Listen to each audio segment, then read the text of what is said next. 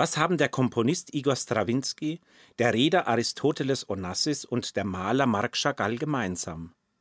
Sie waren einst als Flüchtlinge staatenlos und hatten in jungen Jahren den sogenannten Nansenpass.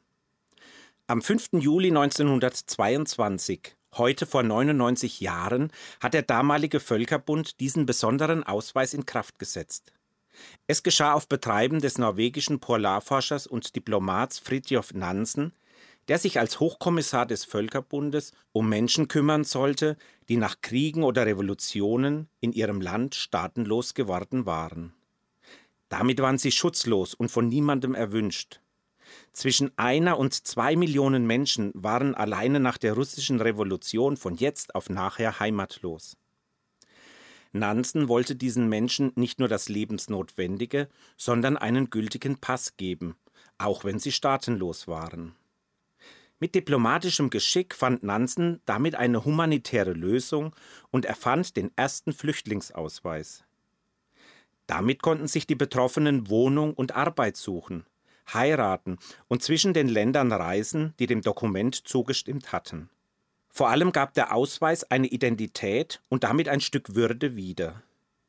Dem dient auch die kleine Gebühr, die in Form einer Marke gezahlt werden musste.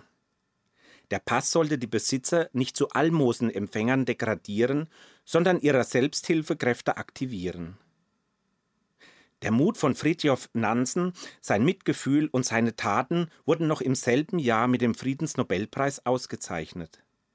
Mir imponieren diese Pioniere der Menschenwürde.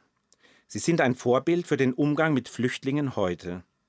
Denn Nansen ging es nicht nur um die Linderung der akuten Not.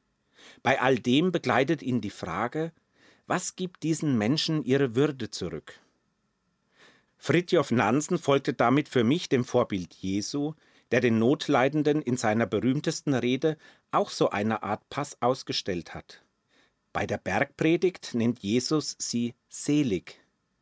Selig sind die Unterdrückten, die Armen, die Trauernden, denn Gott hat sie besonders im Blick, sagt er da.